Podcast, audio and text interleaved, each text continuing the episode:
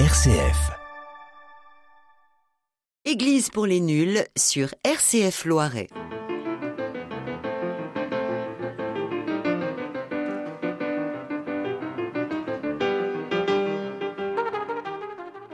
Église pour les nuls, bonjour. Aujourd'hui dans le studio, François Maupu. Bonjour. Bonjour. Bonjour Claude. Bonjour. Bonjour Brigitte. Bonjour Isabelle. Aujourd'hui, nous allons parler des signes concrets de préparation à Noël et leur signification. La crèche est l'élément central tout autour, nous avons le sapin de Noël, le calendrier de l'Avent, la couronne de l'Avent avec ses quatre bougies et l'étoile guidant les rois mages. Pour les chrétiens, faire une crèche est une tradition. Cette représentation de Noël exprime le sens de cette fête. En se faisant homme, Jésus, Fils de Dieu, vient habiter dans nos maisons et dans nos cœurs. Il nous entraîne à demeurer dans l'amour de Dieu. Traditionnellement, nous l'installons le premier dimanche de l'Avent, soit cette année le 28 novembre, et nous l'arrangeons le 9 janvier au baptême du Seigneur. Nous allons commencer par le début, et donc parler du calendrier de l'Avent et de la couronne de l'Avent. Alors déjà, nous allons faire une petite définition de l'Avent. Oui, ça paraît utile, oui. Oui. oui. Claude, veux-tu dire quelque chose? L'Avent, ça s'écrit avec un E, A-V-E-N-T, et non pas avec un A. Oui. Oui. L'avant, c'est comme la, la, la venue. C'est c'est pas Voilà. c'est pas ce qui est avant no- Noël, c'est la venue du Christ, la venue de Jésus. Voilà. Oui. Et c'est important de faire cette, cette différence. Alors, quant au calendrier de l'Avent, euh, il y a pour beaucoup de gens, c'est c'est une boîte à bonbons. C'est-à-dire qu'on on ouvre les petites, les petites fenêtres et à chaque fois il y a un bonbon, une sucrerie, etc. Et puis pour d'autres, c'est des prières, d'autres, c'est des passages de la Bible ou de l'Évangile. Ça dépend, c'est suivant le, le degré d'enseignement religieux que qu'ont reçu les gens. Oui, puis les publicitaires ont bien pigé le truc. Oui. Je crois que le- le- les calendriers de l'Avent, c'était vraiment des calendriers de l'Avent, donc avec derrière chaque petite fenêtre dont on reparlera, euh, enfin, euh, un- une étape dans la, la préparation à, à Noël, et puis une petite friandise quand même, dans la mesure où c'est un, un élément familial euh, Oui, attractif pour les, pour les enfants. Bon. Et puis maintenant, on trouve l'expression calendrier de l'avant avec le mot avant euh, dans, dans enfin, toutes les publicités. Il y en a où il y a vraiment le, le seul euh, Mm. intérêt, c'est le, le bonbon qui est derrière la fenêtre. C'est ça, c'est venu l'attra- l'attraction avant, Voilà, si je veux le dire. tout à fait, tout à fait. Oui. Enfin, ça aide surtout à patienter pour les enfants. Voilà, ça, ça permet Ah, d'aller progressivement vers la fête de Noël, de préparer les cœurs à cet euh, événement euh, quand même Bah, joyeux. extraordinaire. Voilà. Et dans nos, dans nos pays où on, se, on déplore quelquefois la perte de sens religieux, ça maintient bien la présence de Noël avec enfin, tous, les, tous les niveaux de- d'intérêt de, de Noël. C'est-à-dire, euh, ça, c'est, vraiment un phénomène de société chez nous. Noël continue d'être fêté et moi je vois bien des, des, des musulmans euh, euh, en quête d'aide qui disent ah, mais il faut que je puisse offrir des cadeaux à mes enfants à Noël. Oui. Hein, J'ai besoin d'argent pour ça. Bah, à Noël, qu'est-ce que ça veut dire pour toi? Hein Oui. Autrement dit, c'est quand même positif sur un plan Oui, euh, oui. social. Y compris le, le dé- le détournement purement commercial, Mhm. euh, maintient. Il y a bien quelque chose Qui derrière. reste, oui. C'est un geste fédérateur. Oui, Ouais, tout c'est à fait. important. Ah Oui, ça célèbre une naissance et donc c'est surtout la fête pour les enfants et les familles. Ouais. C'est pour ça, je pense que ça reste fédérateur. Et nous avons aussi donc la couronne de l'Avent. Alors là, c'est vraiment les familles euh, chrétiennes qui la, qui la font. Elle n'est pas encore. euh, On peut décorer sa maison avec une couronne que l'on fait soi-même Mhm. et euh, y mettre les bougies à chaque dimanche de l'Avent. Oui, alors c'est une tradition qui vient d'Allemagne et qui euh, est venue plutôt en, France il n'y a pas si longtemps que ça. Mais c'est vrai, en plus, ça symbolise aussi, comme à chaque dimanche on allume une bougie supplémentaire, ça montre que bah, du coup il y a de plus en plus de lumière. Ça veut dire qu'on va vers Noël, fête de la lumière, Jésus, lumière du monde, qui vient éclairer notre humanité.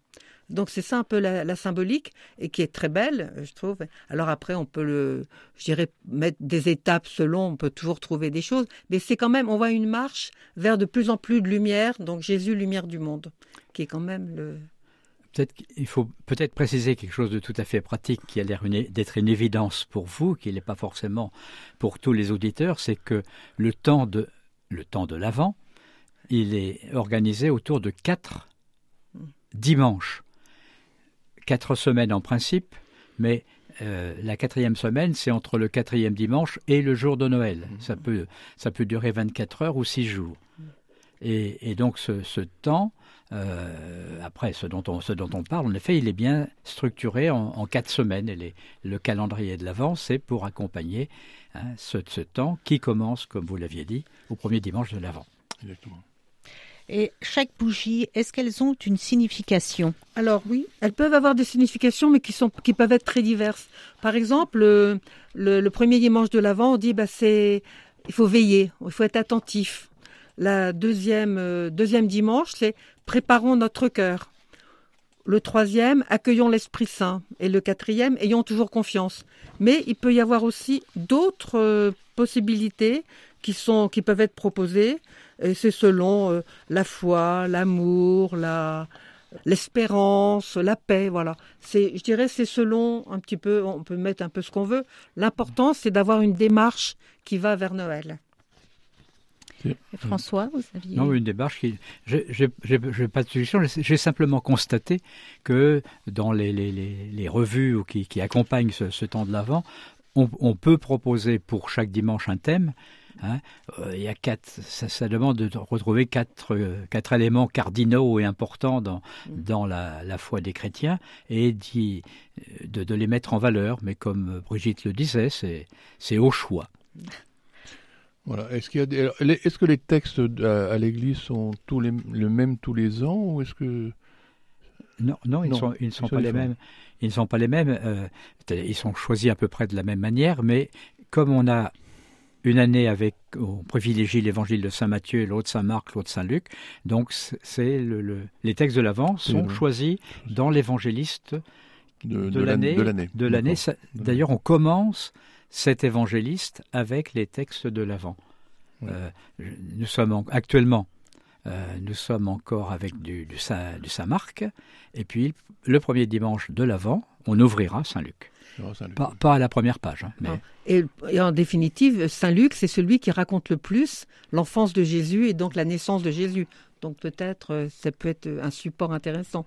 Mais c'est vrai que prendre de l'évangile euh, ou la première lecture du dimanche euh, correspondant peut être très intéressant pour préparer Noël, avec des enfants notamment. Oui. Oui, c'est un peu la transmission qui se fait au fil de l'avant. Donc nous continuons à décorer notre maison avec le sapin. Alors le sapin de Noël, euh, certains disent c'est pas chrétien, d'autres disent c'est chrétien, mais enfin on la retrouve, on retrouve cet arbre dans toutes les maisons. Oui, c'était un côté chaleureux en plus. Euh, le sapin de Noël avec les bougies, maintenant c'est des lampes parce que les bougies ça mettait le feu, mais c'est quand même, euh, c'est comment Et les enfants ils sont très sensibles. En plus, au pied du sapin il y a les cadeaux. Oh, il n'y a pas que les enfants, hein. il y a beaucoup d'adultes ah qui, oh là là, pour qui ça a beaucoup d'importance. Ah non, mais le sapin, en fait, c'est un symbole, c'est un arbre qui ne perd pas ses feuilles. Donc, ça veut dire que la vie est toujours là, présente, et le, ça fait référence à l'arbre de vie dans le jardin d'Éden. Donc, ça, ça fait une référence à la création du monde, cette vie qui est euh, toujours présente. Et euh, c'est vrai que Noël, c'est aussi la vie qui l'emporte, enfin qui est, voilà, c'est la vie, voilà, c'est la vie. Oui, puis c'est un arbre d'hiver où il y a des feuilles. Oui, puisque on voilà, ça avec un hêtre. C'est pour ça il ne perd pas, voilà, parce qu'il ne perd pas ses feuilles. C'est pour ça qu'il a été choisi. On n'a pas pris un mélèze, on a pris un eh ben non, on n'a pas pris un mélèze. Et puis c'est pareil, c'est une tradition qui vient de l'Europe du Nord où le sapin est très présent. Donc nous décorons notre arbre de Noël avec des boules de Noël en verre, en plastique. Alors j'ai appris que avant les boules de Noël représentaient des, c'était des pommes, et qu'il y a une période où il n'y a plus de pommes. Et mm. un verrier euh, dans, en Alsace a décidé de faire des boules de Noël mm. pour les proposer à la décoration. Euh, et donc, euh, en haut du sapin, on met l'étoile. La pomme, c'est référence au, à ah, Adam et Ève. À Adam et Ève. Mais à l'époque d'Adam et Ève, il n'y avait pas de pommes. Hein. C'est bah, un autre fruit. C'était en fait parce que le mot Poma voulait dire fruit. Et du coup, on a traduit pomme. Et puis c'est vrai que la pomme est un, fruit relativement, en tout cas en Europe, est un fruit assez, assez couru. Mais euh, poma, ça veut dire le fruit. Le fruit. Alors l'étoile quand même, ça c'est important. Parce que l'étoile, souvent on la met sur la crèche ou on la met en haut du sapin, parce que ça fait référence à l'étoile qu'ont suivi les mages pour venir euh, adorer Jésus. Mais ça, on en reparlera sans doute un peu plus tard. Mais c'est quand même quelque chose de très présent euh, dans le Oui, puis dans, dans toutes la les maisons. préparation de Noël. Dans toutes les maisons, il y a des étoiles. Alors les Et- étoiles, euh, je, aussi, moi j'étais j'ai eu la chance d'a- d'aller en Russie, je suis allé à Moscou et au Kremlin, au sommet du, du mois le plus haut du Kr- du Kremlin, il y a une étoile rouge. Hein. C'est pas la même. C'est pas la même. Mais les étoiles, c'est symbolique. On, on trouve partout sur le dra- euh, drapeau américain, il y a des étoiles. euh, c'est c'est quelque chose de qui n'est pas spécialement que chrétien. C'est vraiment quelque chose d'universel l'étoile, je crois. Non, père? Bah, c'est un côté Une étoile qui brille dans le ciel. Enfin, c'est Ah, ça peut parler à tout le monde. Ça parle- à tout le monde, c'est pour ça, Ça ouais. peut parler à Pas tout tout le le monde. Mais la force des symboles, c'est précisément c'est ça, c'est d'être récupérable. Alors, elles n'ont Ah. pas toujours le même nombre de branches. L'étoile de David en a 6, Ah, oui. l'étoile américaine en a que 5. Enfin, ouais, c'est. Oui, Bon, enfin. on adopte celle qui nous Ouais. convient. Ouais, Voilà, exactement. voilà. Ah, généralement, les étoiles ont. Enfin, c'est cinq Cinq. branches, l'étoile C'est 5 branches. oui. classique. Oui. L'étoile juive, c'est spécifique, on la reconnaît à, à cela. En fait, c'est deux triangles Oui. qui se coupent. quoi. Mm. Mais est-ce que les mages avaient devant eux une étoile à cinq branches ou une étoile à six branches? Ça vaudrait le coup de faire des recherches là-dessus. Moi, je pense qu'elle brillait simplement. brillait, oui. Elle brillait, c'est tout. Et c'est une étoile spéciale parce que quand on regarde les étoiles dans le ciel, pour arriver à se mettre sous l'étoile, c'est pas facile. hein. Vous avez déjà essayé Bon. de vous mettre sous l'étoile polaire? On n'y Allez. arrive pas. hein. On blague là, hein. Ouais. Ah bah, c'est important. hein. c'est normal.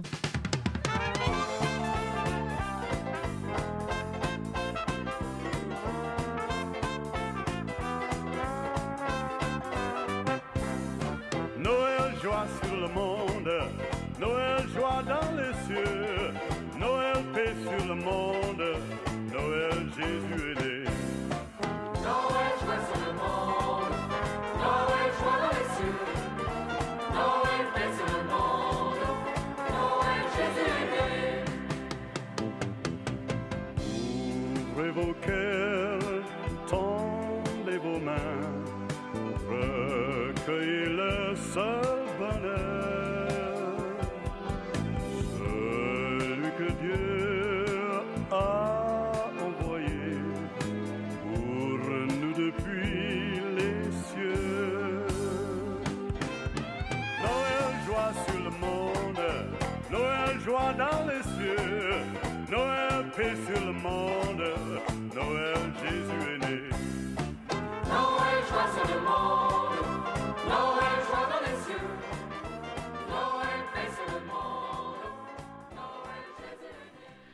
Alors nous continuons à décorer notre maison en attendant Noël. Il nous manque la crèche. Alors on va poser la crèche au pied du sapin. Alors d'où vient cette tradition de la crèche au pied du sapin ou dans la maison? Oh, C'est quelque chose qui a démarré assez vite, euh, dans- vers le 4e ou 5e siècle, je crois. Mais c'est surtout euh, Saint François d'Assise qui l'a popularisé en faisant des crèches vivantes, euh, donc au 13e siècle, je crois. Oui, À peu oui. Oui, c'est à peu près Voilà. ça. Oui. Oui, C'est comme 1200 aidés, oui. Voilà, oui. Et, et donc, en fait, le- la, la crèche, très symboliquement, représente toujours, d'une façon ou d'une autre, le, donc la grotte ou le, la- l'hébergement là où a été Jésus, quelque chose de très simple, ou dans un rocher, enfin, euh, tout, tout, je dirais, on peut un peu inventer. Et, mais à chaque fois, il y a des personnages qui sont incontournables et c'est assez codifié euh, dans le...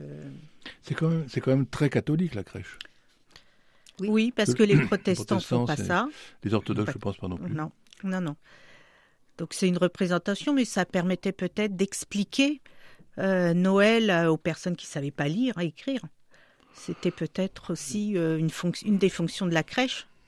Oui, comme, cette le- époque. comme les vitraux qui expliquent le- Voilà. l'évangile. Mais...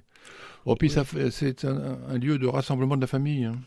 Oui, Oui, c'est comme, un- tous les symboles, en Pour fait. les enfants, prier devant la crèche, c'est- bien. quoi.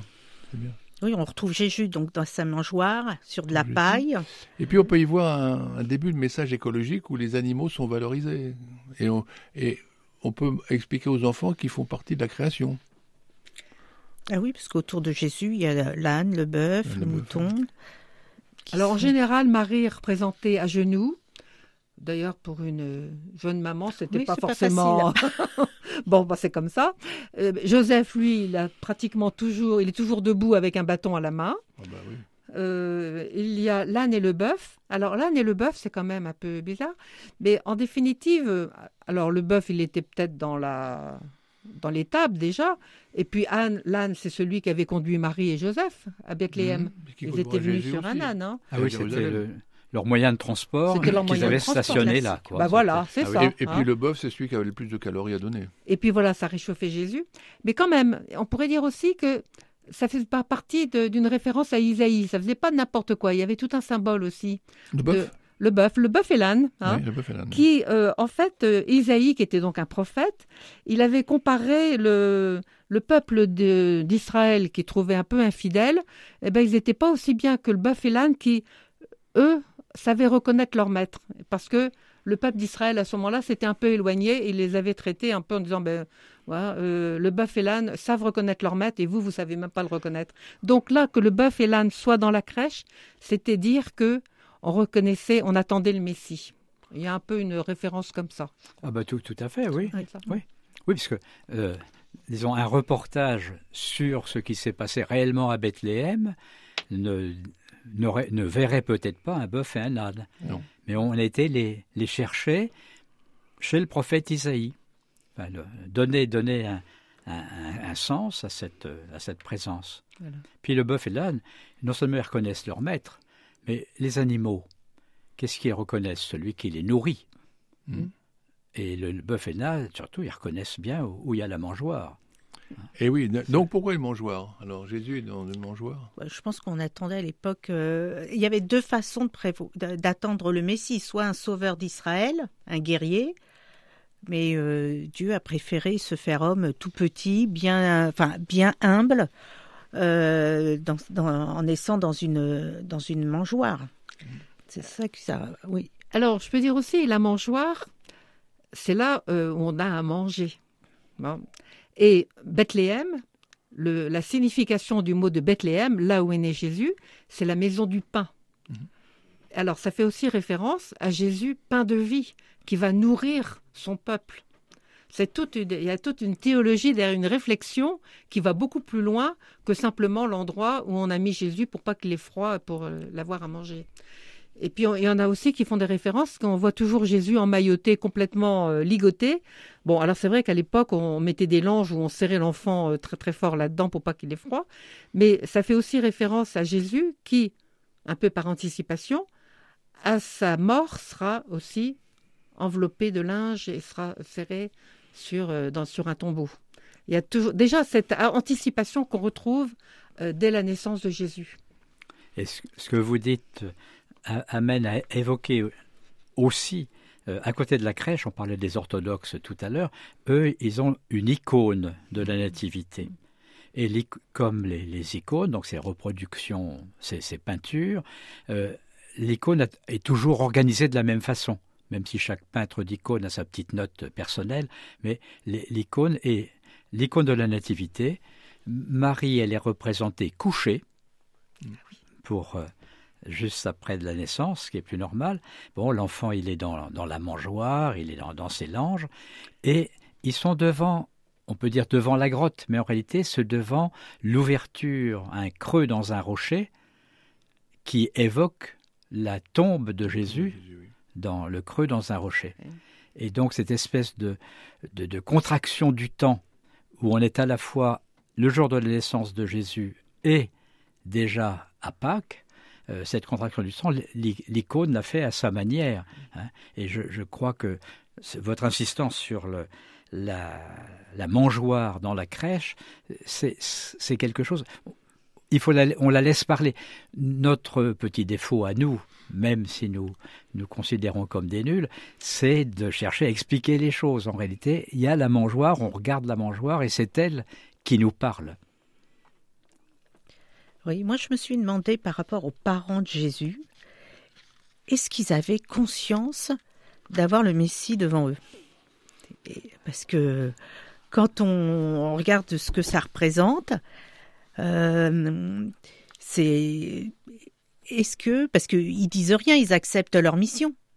Ben, Marie devait en avoir un petit peu. Voilà, Marie devait même. avoir une petite idée. Petite idée Avec l'ange. Gabriel, euh, oui. Non, puis elle, avait, elle a vécu ça dans sa chair. Voilà. C'est pas, rien. Je crois qu'ils étaient face à un mystère qui vivait euh, Ouais. un peu Et comme ça dans la foi et dans la confiance, sans trop. Ça devait pas être très simple quand même. Non, ça devait à cette époque.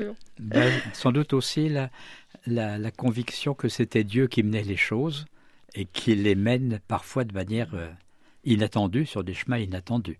hein. Euh, je pense que le, euh, Marie ni Joseph n'auraient pu euh, réciter parfaitement les formules du catéchisme d'autrefois sur, euh, sur ce qu'on appelle l'incarnation. hein. Mais ils, dé- ils découvraient, Euh, sans doute jour après jour, Oui, finalement. hein. Comment, hein, sachant que c'est Dieu qui est en train de faire quelque chose, mais on s'étonne de la manière dont Dieu opère. Elle n'avait pas tout à fait compris parce qu'il a fallu qu'elle attende, euh, je crois que c'est 12 ans. Ah.